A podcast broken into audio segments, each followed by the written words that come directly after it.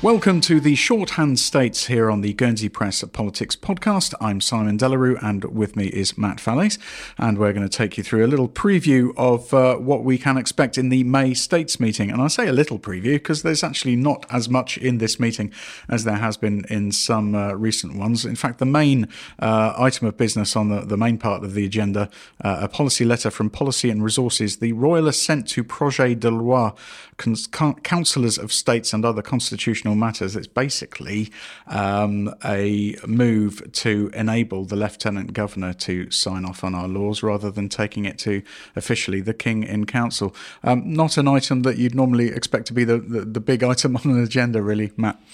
No, it would normally be quite a minor item. As you say, it probably in policy terms, it's probably the the, the major item at this uh, this week's meeting.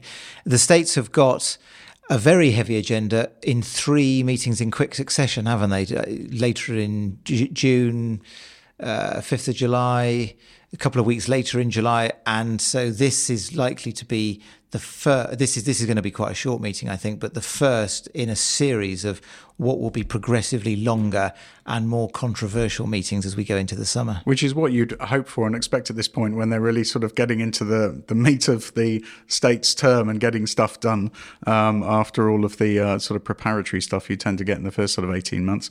Um, but we know, obviously, you know, things have come a little bit unstuck with uh, revenue uh, plans going awry in the tax debate. Uh, nevertheless, um, there we are. That's that's the uh, the main item there, and we'll uh, obviously cover that with some interest. But probably uh, we're going to spend a bit more time talking about and discussing the um, things that might come out of the update statements in the morning, particularly the one from Health and Social Care. Yeah, th- this was quite interesting, in the timing of it, because uh, we have a, a, story in Wednesday's press uh, about the ever lengthening gastroenterology waiting lists. Uh, there, we, we know from a scrutiny public hearing that was held at the end of February that there are around a thousand endoscopy patients waiting for appointments or waiting for procedures. That waiting list uh, remains about the same length, but the gastroenterology appointments waiting list in, in the three months since then uh, has increased um, very considerably. So we're running a story on that. It is possible that because Deputy Al Brouard, the president of HSC, is making his update statement tomorrow, that there will be questions asked about lengthening waiting lists.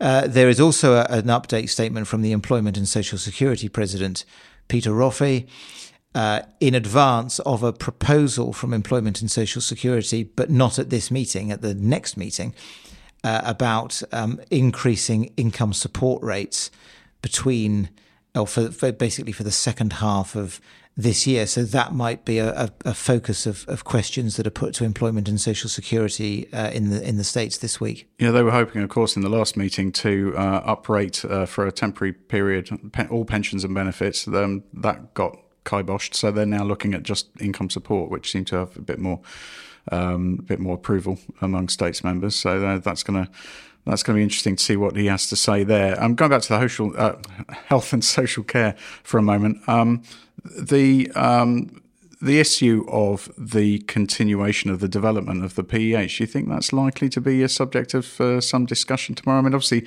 it would preempt or attempt perhaps to preempt the uh, the major debate in the government work plan later in the summer. But um, it's, it's, hard to imagine a discussion and a question and answer session uh, to this committee president without that sort of thing coming up.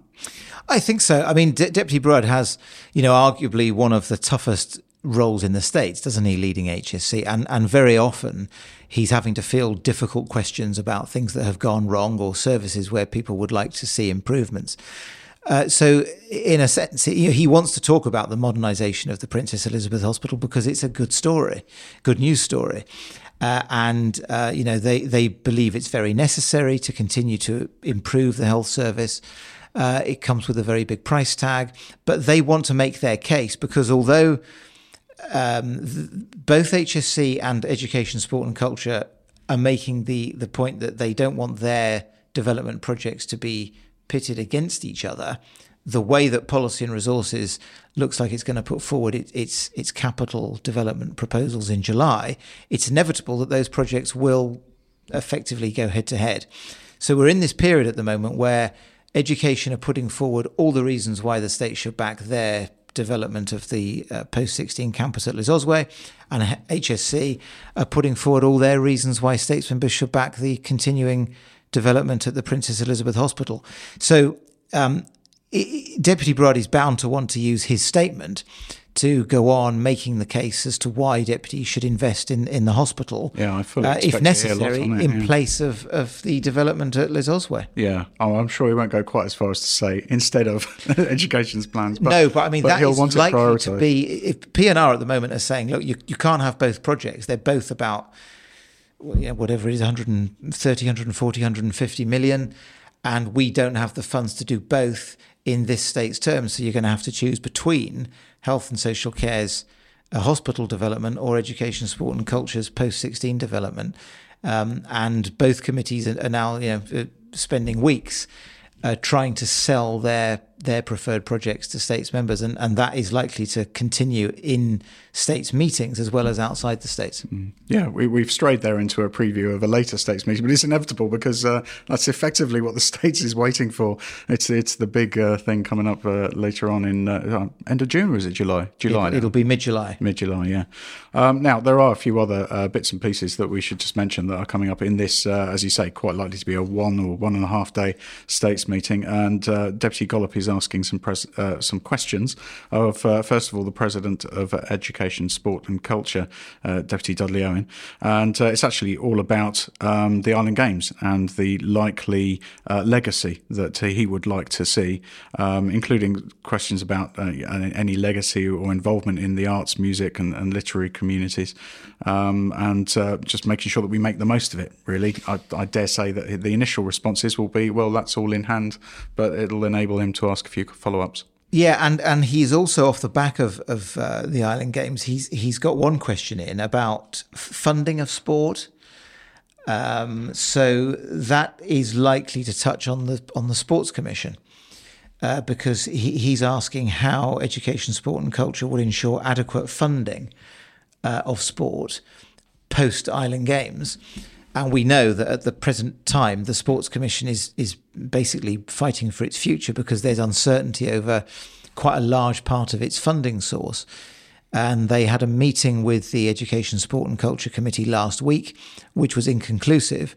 And so, I, as I understand it, they are waiting to hear more from Education, Sport and Culture uh, about whether their funding will be secure beyond this summer. Their concern is that a legacy of the Island Games, um, ironically, might be the the defunding of quite a, a, a big part of uh, of um, of the, the the sports commission. It would be um, extraordinary timing, wouldn't it, to you know, effectively be coming out this year and saying, "Well, enjoy the Island Games while you can," and uh, you know, putting the putting the uh, the stoppers on it would funding be. in future. But Deputy Gollop is going to ask a question about that. So if ESC wants to uh, wants to remove any uncertainty about that and um, make a commitment about future sports commission funding, then then the states meeting is is the ideal chance because um, that question will be asked of them um, on Wednesday uh, along with uh, some questions to the Development and Planning Authority, all about um, the Island Development Plan and GP11. So, uh, as usual, Deputy Gollop making full use of uh, question time in the States and giving us uh, additional things to be able to talk to you about. And we'll be back here uh, on this feed to talk about day one at the end of Wednesday. But that's all from us for now.